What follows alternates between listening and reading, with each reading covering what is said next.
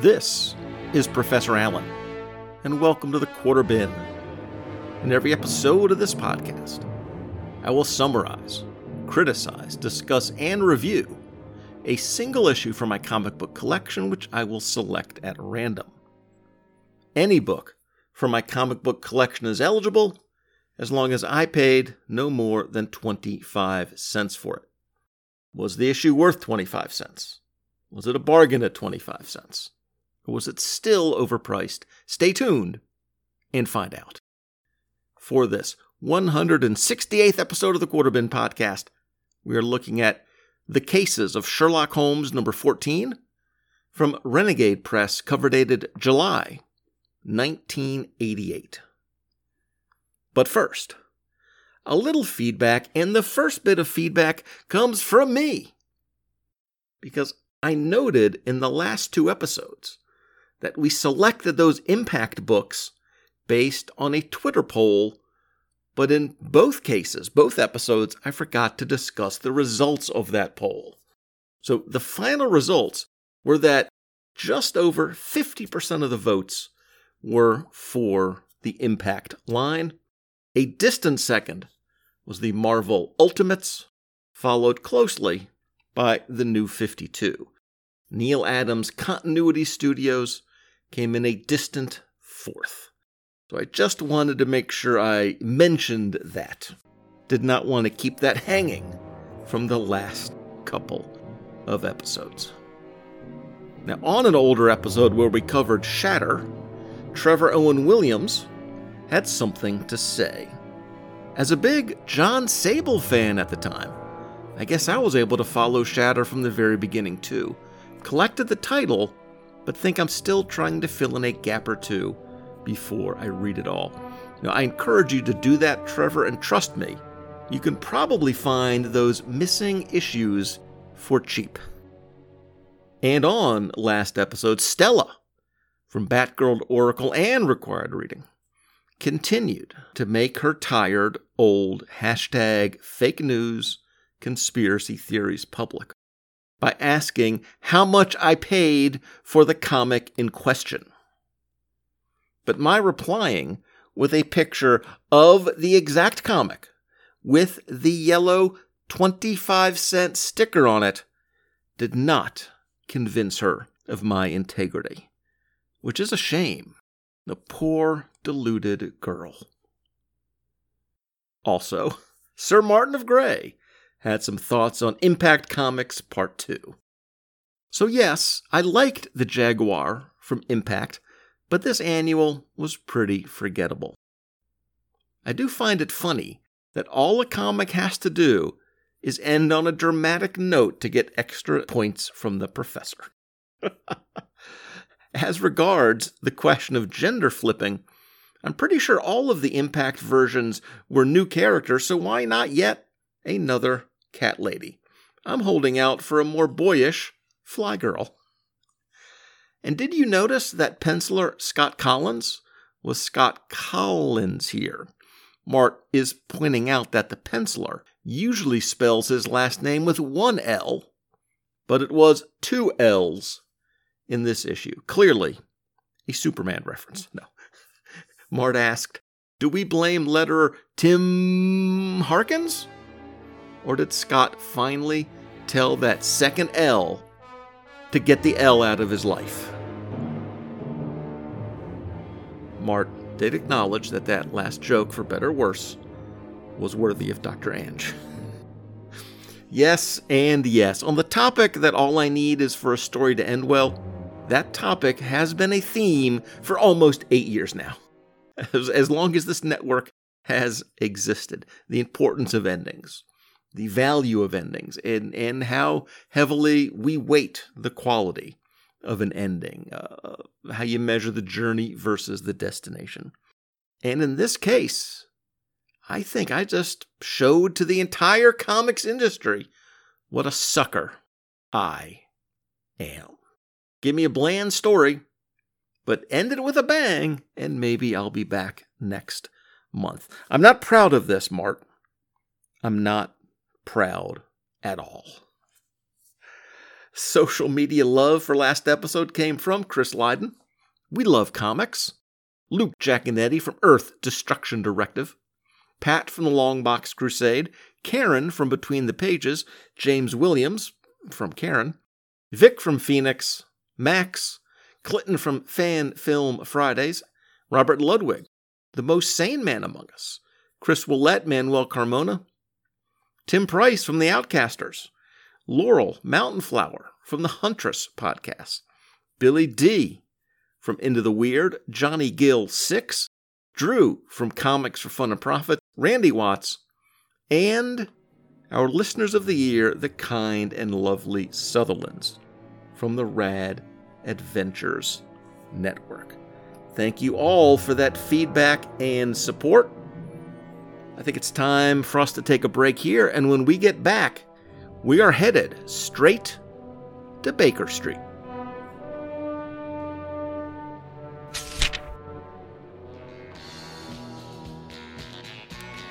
You're listening to Prairie Justice, a Greg Saunders vigilante podcast.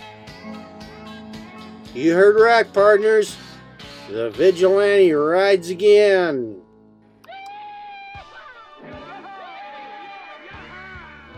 From across the western plains and into the streamlined east flashes a mystery rider, symbolic of the spirit of frontier America, the vigilante, heroic champion of law and order, who battles 20th century criminals with weapons of the range in a ceaseless one man stampede against all lawlessness. Follow the victory trail of the prairie troubadour Greg Saunders and his alter ego, the vigilante, as he rounds up public enemy number one with smoking six guns and twirling lariat. Meanwhile, back at the ranch, Prairie Justice, the Greg Saunders Vigilante podcast, climbs into the saddle on Podbean and Apple Podcasts.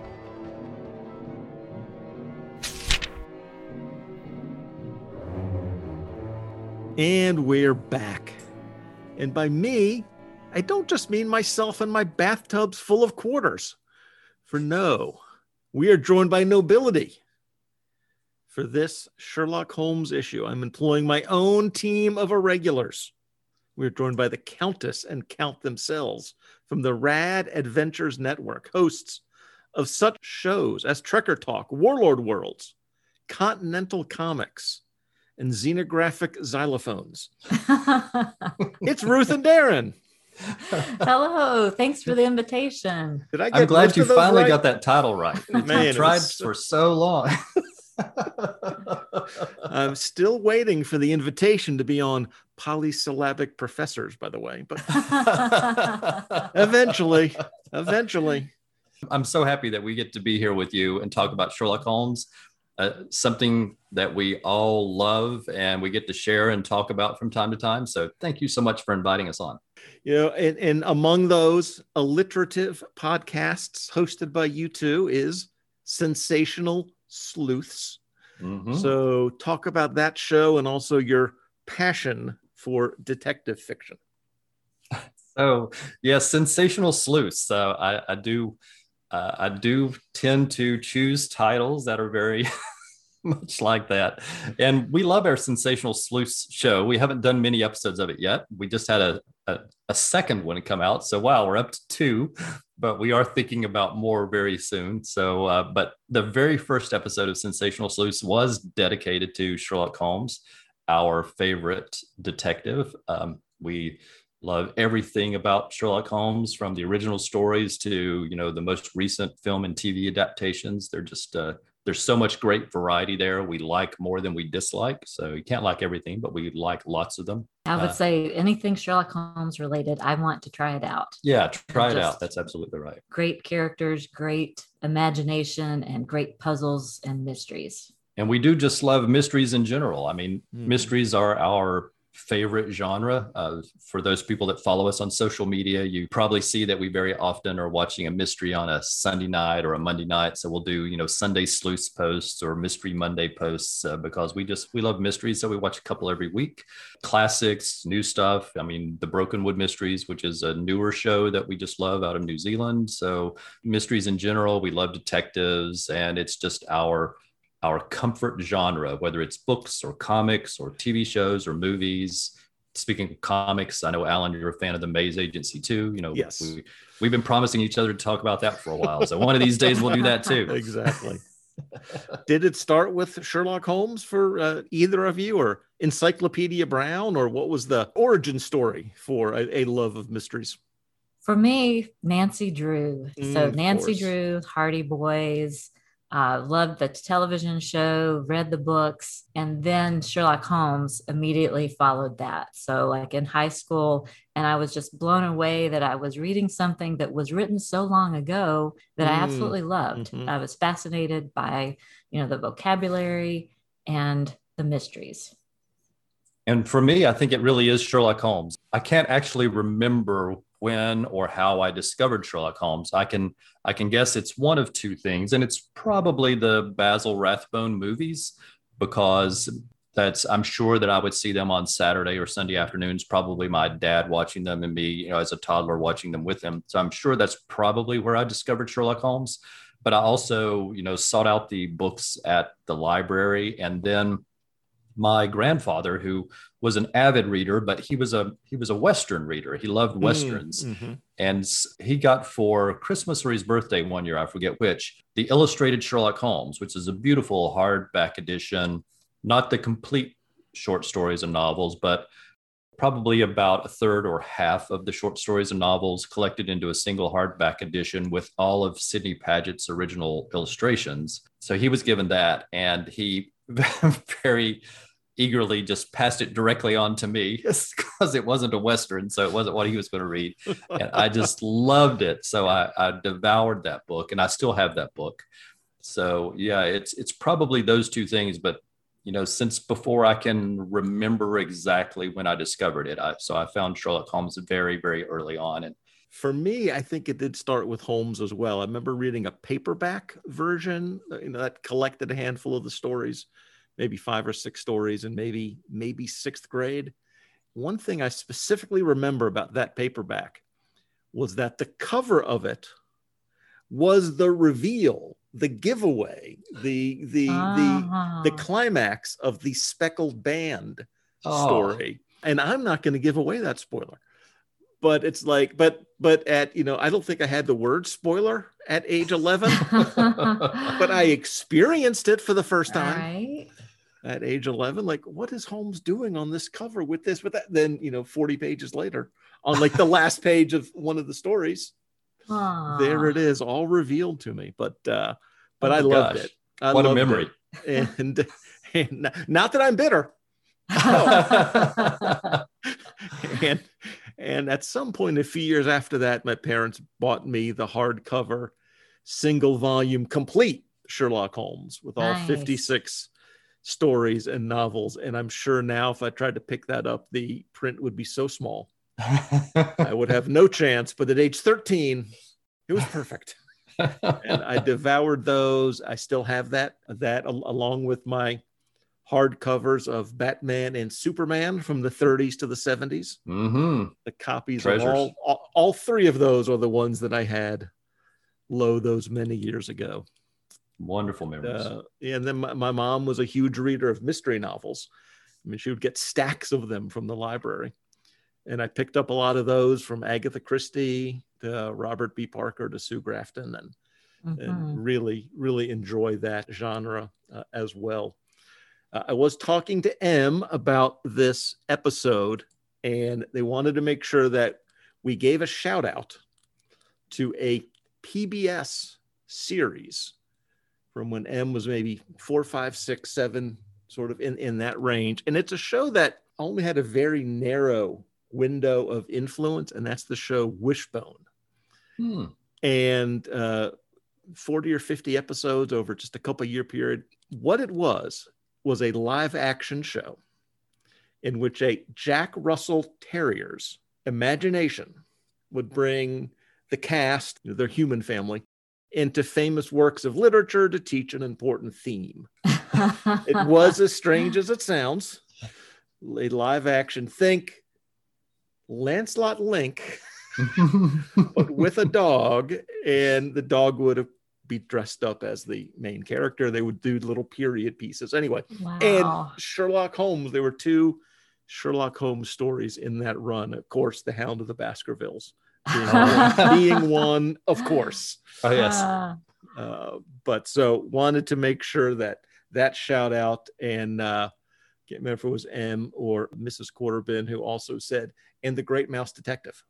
Oh, I love the Great Oh. Mouse That Detective. is, yes. Yeah, it's it's wonderful. It, it really is, and I'm so glad you mentioned Wishbone. So thank you to M for wanting that mentioned. I've I've never heard of it before, but it just goes to show again, Alan, how you and I are exactly the same age because you knew to mention Lancelot Link, which was something that I could connect to. and I must confess, Lancelot Link is not a show I've sought out on YouTube or any other source. I fear I might be disappointed. I'm uh-huh. If I you know am what I'm certain saying. you would be. I, I remember it fondly as a child, and I live in fear of ever coming across It again, as yes. an adult.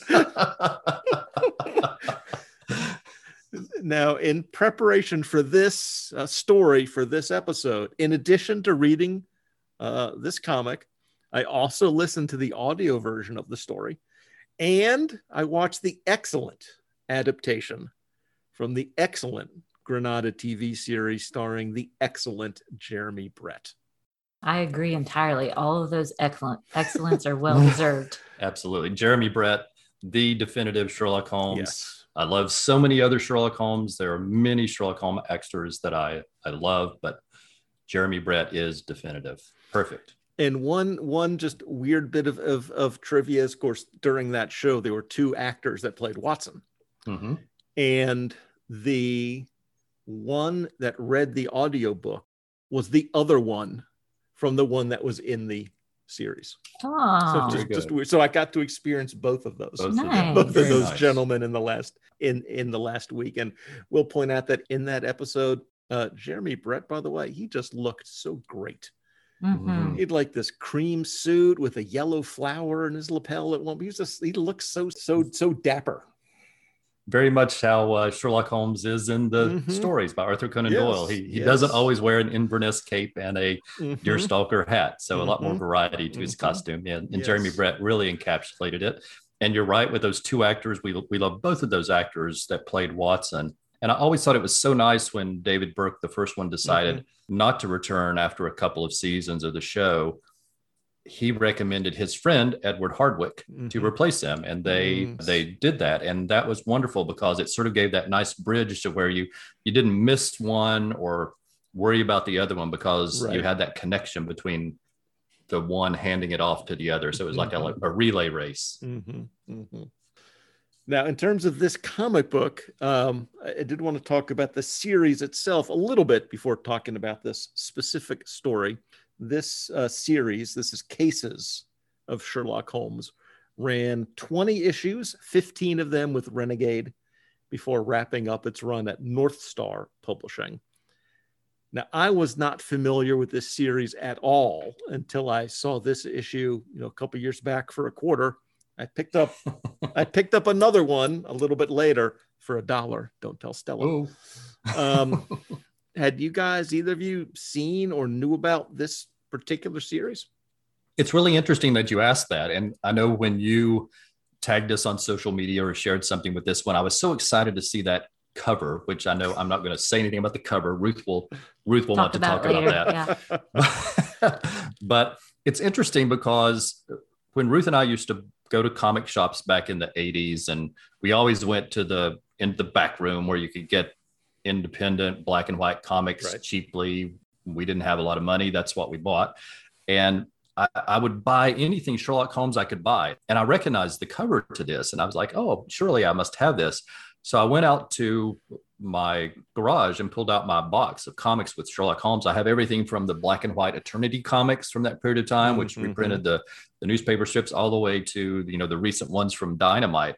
Uh, but I didn't have a single issue of this, which surprised me. It, made me wonder if I, I picked up some and then in a move they got lost, or if it was one of those things where I was looking for it but just never found it. So I, I was familiar with the series, but obviously hadn't managed to collect any of them. So thank you for bringing one into our hands so we could experience it. Because obviously, as, as you said, there have been a number of Holmes comics across the years, but this one seemed unique to me. In this one, it's Dan Day is the artist, and he Hmm. contributes uh, sort of moody black and white illustrations to the original Arthur Conan Doyle classic adventures, which are completely presented in their original text. So the word adaptation isn't right here. It is more in the in the vibe of a, an illustrated novel or an illustrated story, where Yes. it com- contains the complete text, not in speech bubbles or nar- narration boxes, just as you know column inches uh, of text, and those are interrupted on each page by three or four or five or six uh, drawings, uh, which can be uh, in sort of in panels. Uh, you're not using the panels to follow the story. The Mhm. panels themselves are simply uh, additional illustrations.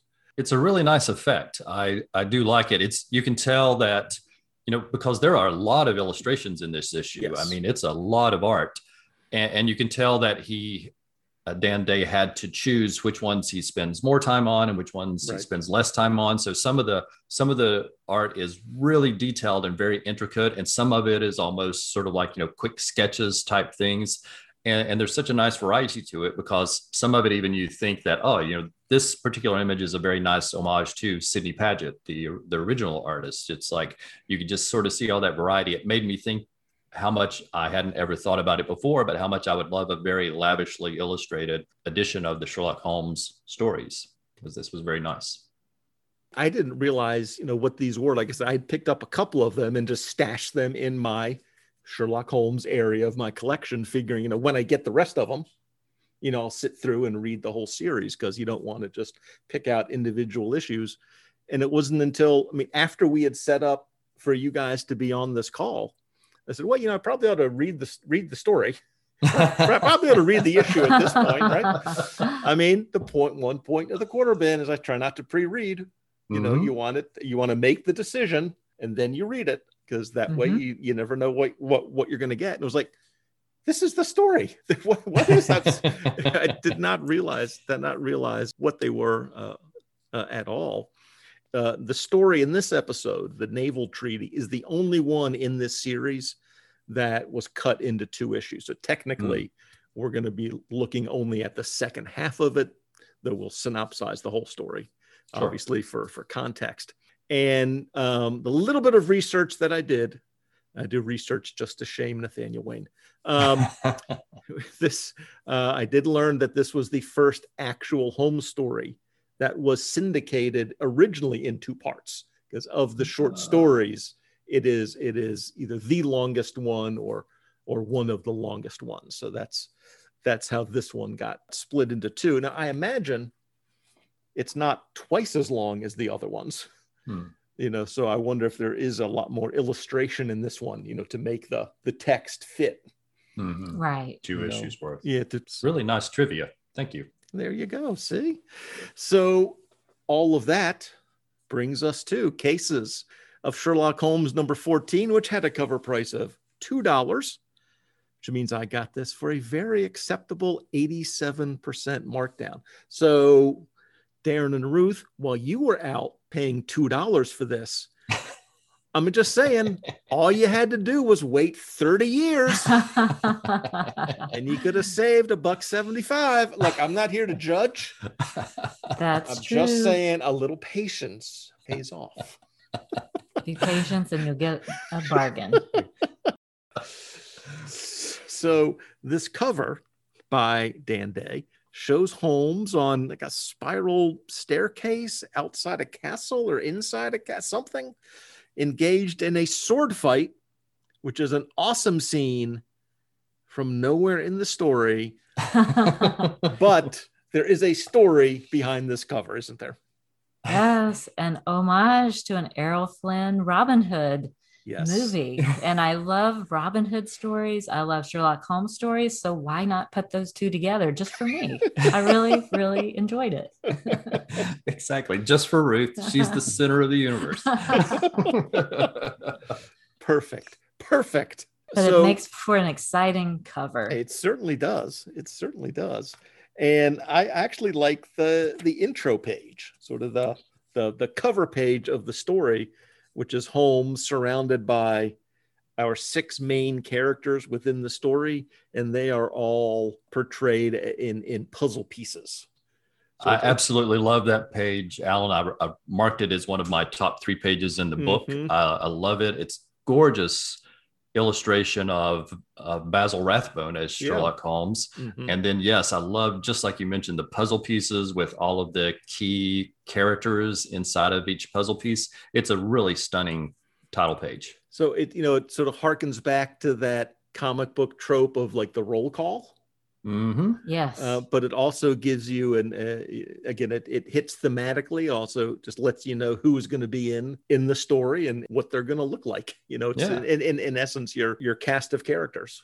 So this story, the Adventure of the Naval Treaty Part Two, was written as we said by Sir Arthur Conan Doyle, and adapted again it's not quite the right word but presented to us through the art of dan day and the indicia notes that the use of the characters and text is by arrangement with dame jean conan doyle so this was an authorized version i think here in the early 2020s much of holmes has fallen into the public domain in many Mhm. countries which is why you are seeing a, a resurgent of comics and other other adaptations of the Mhm. original Holmes canon. Uh, now it, it can be done, but again, here this, there was some level of authorization with this, Mhm. which I thought was was interesting. Like I said, we're going to synopsize the entire story, not just uh, the the second half. And I'm using as my jumping off point a synopsis I found on Wikipedia, which I am professionally obligated to point out is not a primary source. So just you know. So Dr. Watson uh, refers a letter to Holmes, which came from an old schoolmate, Percy Phelps, now a Foreign Office employee who's had an important naval treaty stolen right off his desk. Disappeared when Phelps stepped out of his office momentarily. The office has two entrances with a you know, commissionaire keeping watch at the main entrance. Phelps was alone in the office, but knew that his fiancee, Annie Harrison's brother Joseph, was in town and that he might drop by. So Phelps pulled the bell cord in his office to order some coffee. And he was copying the treaty while he waited for it to come up, but a lot of time passed. So this is when he leaves the office, went down and found the man asleep. Now, uh, he did not need to wake him up because right about that same time, the bell from his office rang again. So realizing that someone was in his office with the treaty still spread out on his desk, Phelps rushed back up and found that the document had vanished, as had the thief. It seemed obvious that the thief had come in through the side entrance. No footprints were seen in the office, despite it being a rainy evening. The best suspect at this point is the commissioner's wife, but other suspects were the commissioner himself and Phelps' colleague, Charles Gorot. The police followed them all, but nothing came of it. Phelps was driven to despair by the incident. And when he got back to Woking, uh, his, his hometown, he was immediately put to bed in his fiance's brother's room. There he remained sick with brain fever. For about two months, his reputation and his honor lost. Holmes makes a number of observations that others seem to have missed absence of footprints. Uh, maybe the thief came by cab. There's also the remarkable fact that the dire consequences that ought to result from a treaty being stolen have not happened in all the time that Phelps has been ill. And most tantalizing, who rung the bell in Phelps' office when Phelps was downstairs? Holmes gathers some info at the Phelps house, where his fiancee has been nursing him during the days, and a hired nurse has been watching over him at night. Joseph also remains to be of service whenever he can. So that brings us to this issue, the second half of the story. And Holmes visits Lord Holdhurst, Phelps' uncle, the foreign secretary, and is quite sure now that no one could have overheard the, uh, the discussion about copying the treaty. And again, the fact that nothing has happened in France or Russia, uh, the countries involved in the treaty, despite months passing, leads Holmes to conclude that the thief has not yet sold the treaty. So why hasn't he made a move yet? Meanwhile, someone tries to break into Phelps's uh, house during the night into his sick room. Phelps surprised him at the window, but cannot see his face through the man's hooded cloak. He did, however, see a large knife as he dashed away. Uh, this happened the very first night that Phelps dismissed the night nurse because uh, he was feeling better. Now, Holmes has a theory, and he orders Annie, the fiancee, to stay in the sick room all day long and then to leave it and lock it from the outside when she finally goes to bed. And this she does. Holmes finds a hiding place to watch the house after sending Watson and Phelps to London on the train and also letting the occupants of the house believe that he has gone to London with them, which you may know is a classic Holmes maneuver. And overnight, the interloper appears, gets in through a window, opens a hidden hatch in the floor, and pulls out the treaty. He then steps straight back out the window, and Holmes intercepts him, after which they fight, with Holmes emerging victorious, but having suffered some minor injuries. Always one for the dramatic flair. Holmes has the treaty literally served up to Phelps on a platter at breakfast the next morning at 221B Baker Street. Hmm. The treaty had been in Phelps' sick room all the time, while the thief, the brother Joseph, who usually slept in the room, he could not get to it. He was the one who rang the bell in Phelps' office after dropping by to visit and finding him not there, but then he saw the treaty and at once realized it had potential value. So his inability to recover the treaty in the intervening months explains why there's been no political consequences. Holmes had learned that Joseph had lost a great deal of money in the stock market, which explains his greed and desperation. Holmes explains the several clues that all pointed to Joseph. So Phelps is ecstatic, Holmes quietly triumphant, and once again, Watson is dumbfounded. The end. Thank you for indulging me in that long synopsis. Yay. I, this is a brand new experience for us. I have heard you in my ears summarize stories for years and years.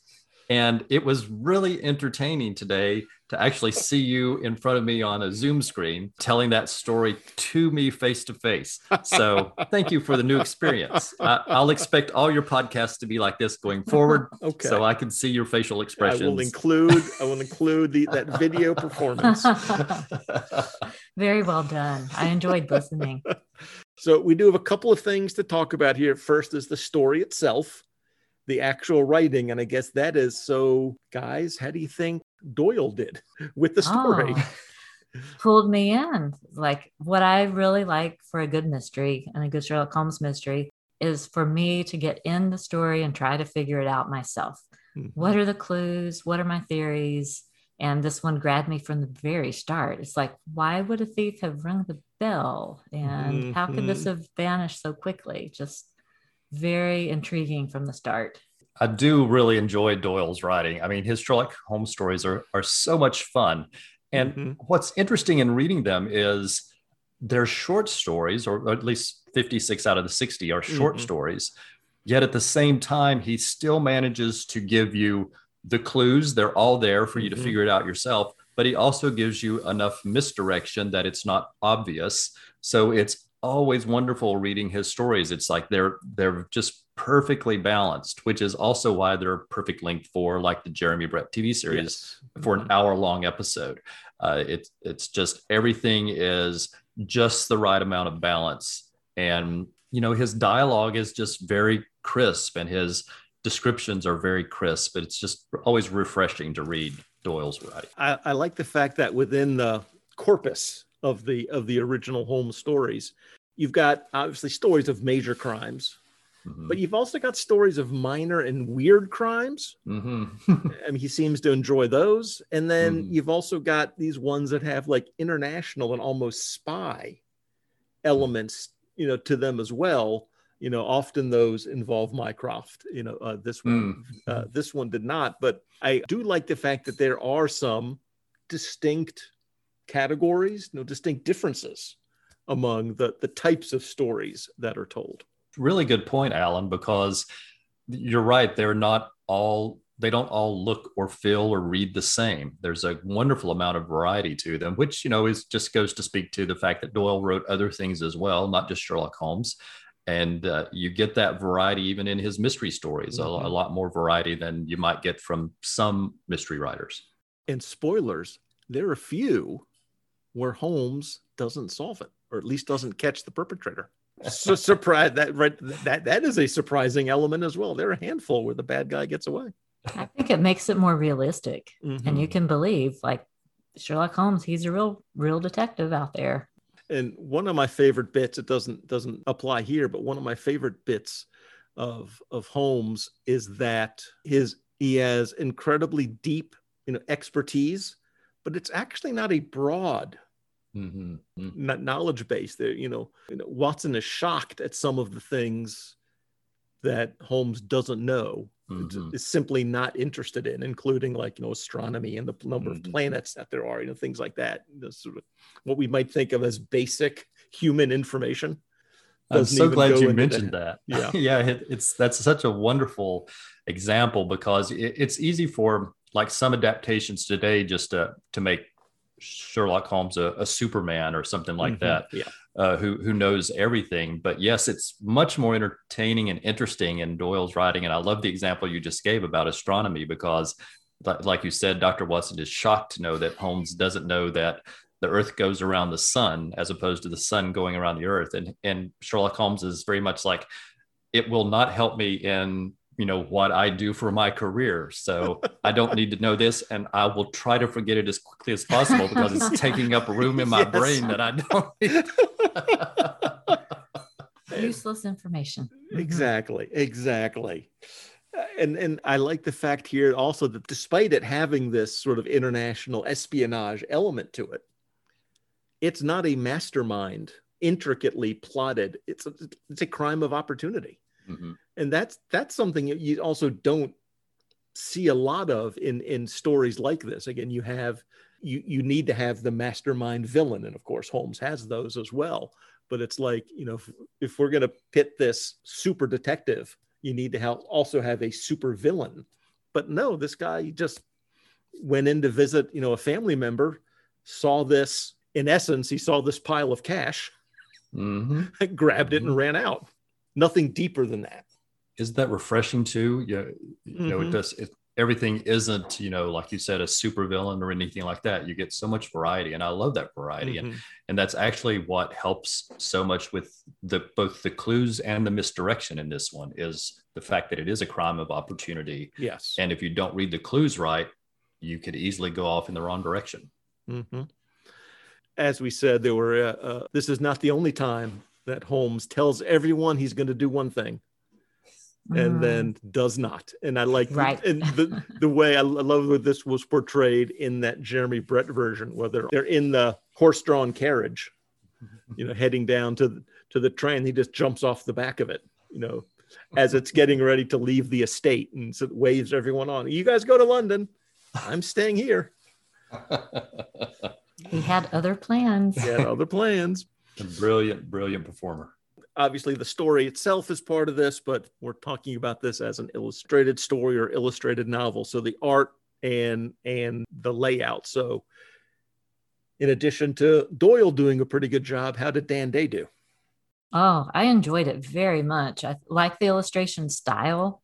Mm-hmm. And I thought the placement of the text and the images flowed very well. Like the layout was good you know, I would read a little bit here and then I would kind of study some of the mm-hmm. illustrations and then I might look at the illustrations first and then read. So it just felt very flexible and enjoyable to me. I'm glad you mentioned that, Ruth. You know, I didn't even think about that, but you're right. It's like every page is is formatted and set up completely differently which mm-hmm. you know mm-hmm. it keeps your eyes moving across the page so you don't just focus only on the text and miss the art so it's nice the way it's laid out i hadn't even thought about that mm-hmm. you didn't mm-hmm. share that to me when we talked about it before you're saving stuff for alan i see inspiration of the moment save it for the show save it for the show and and uh, obviously the uh, the model for for Holmes is is terrific and it, the art is great. It's I know we talked about Ruth talked about the cover, and you talked about the title page, which I loved as well. And, and, then sort of like I was mentioning earlier too, it's like there's such a variety to the art. So you get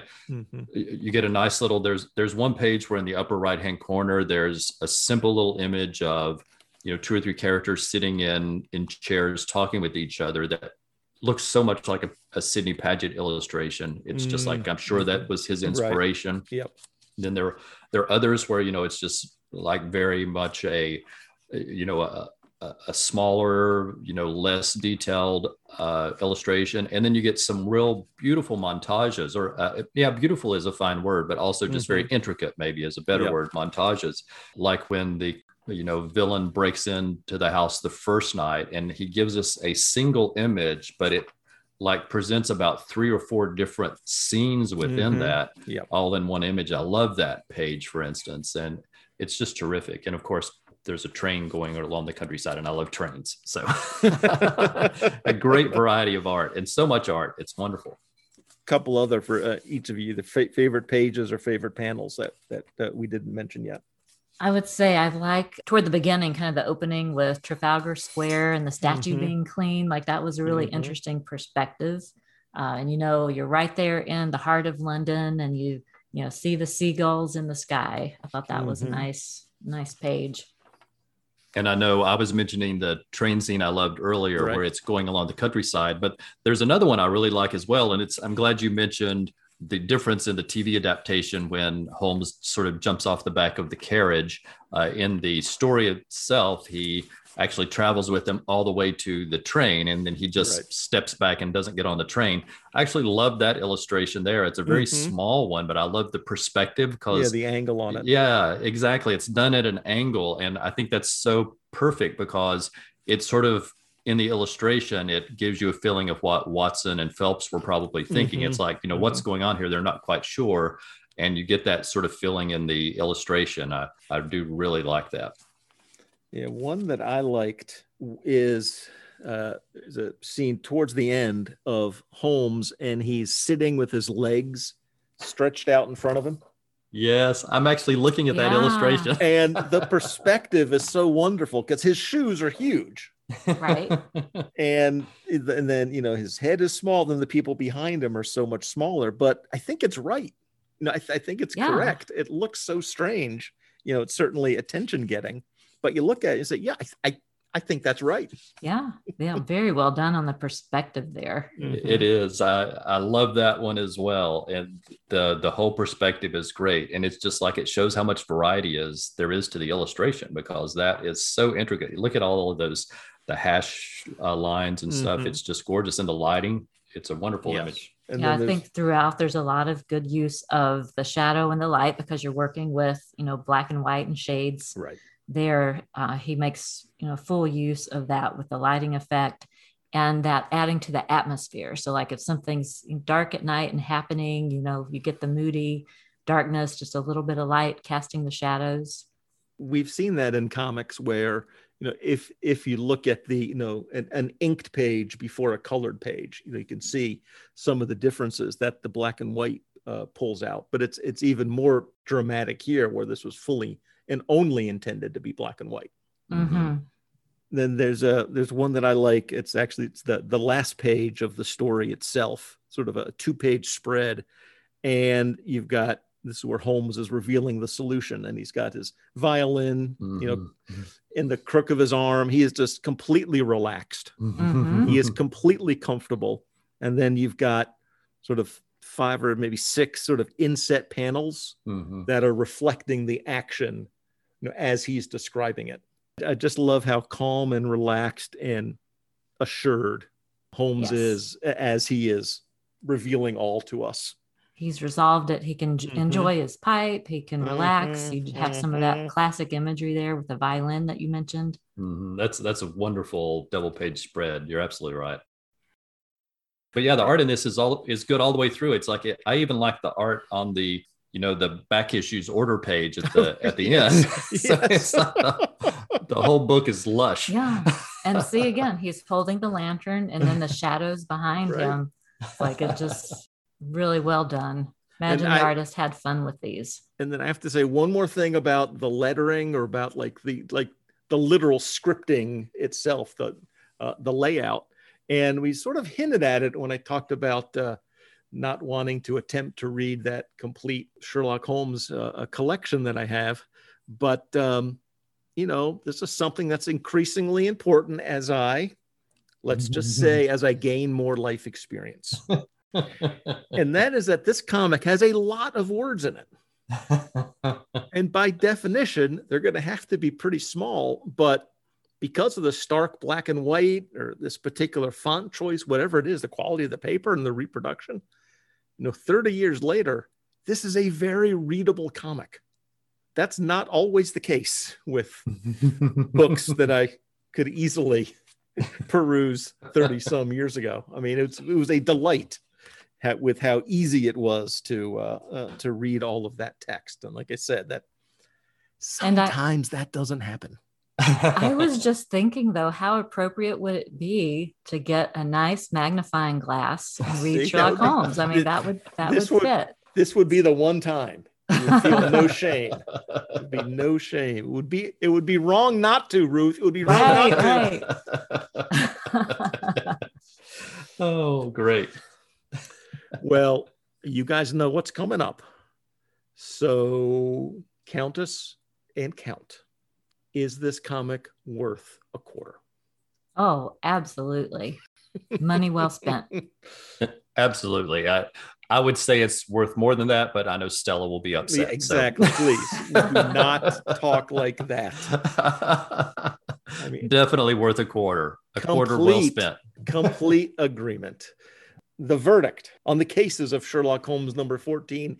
If you want to experience the original Holmes stories, but also have some pictures to go along with them, this is the way to go. This series is the way to go. These would all be solid quarter bin deals. So, friends, thank you so much for joining me on this one. Thank It you is- so much for the invitation. This was just wonderful fun to spend time with you talking about Sherlock Holmes. Oh, I enjoyed it very much. great to have you back in the quarter bin. So, where can we find you and your work online? Well, I think we'll recommend Rad Adventures Network. So you can find Rad Adventures Network and your podcast uh, app of choice, whichever one that might be. You can also find radadventuresnetwork.com online, where you'll find links to all of our podcasts. And you can find Rad Adventures Network on YouTube, where you can listen to all of our episodes. I'm going to recommend that because you'll, if you go to that source, you'll find Trekker Talk, where we talk about Ron Randall's Trekker. You'll find Warlord Worlds, where we talk about Mike Grell's wonderful creations. You'll find that that wonderful Mark Schultz series. Um, I- I forget what you called it, Professor Allen, but I- I'll mistakenly call it Xenozoic Xenophiles. But I'm sure that was wrong. I mean, you look, you guys, you do you. You do you.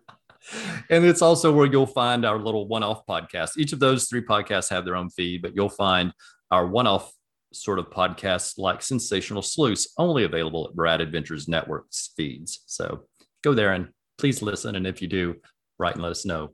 And always come back and listen to more of the quarter bin.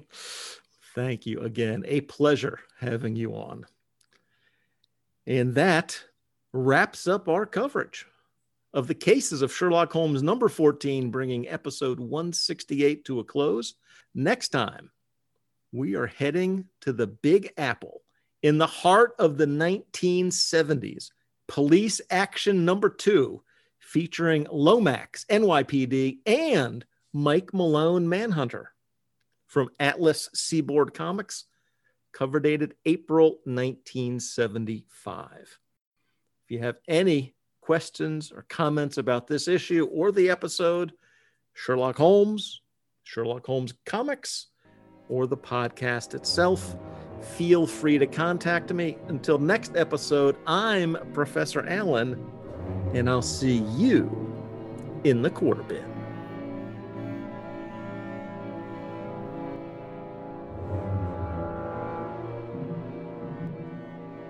The Quarter Bin Podcast is part of the Relatively Geeky family of podcasts.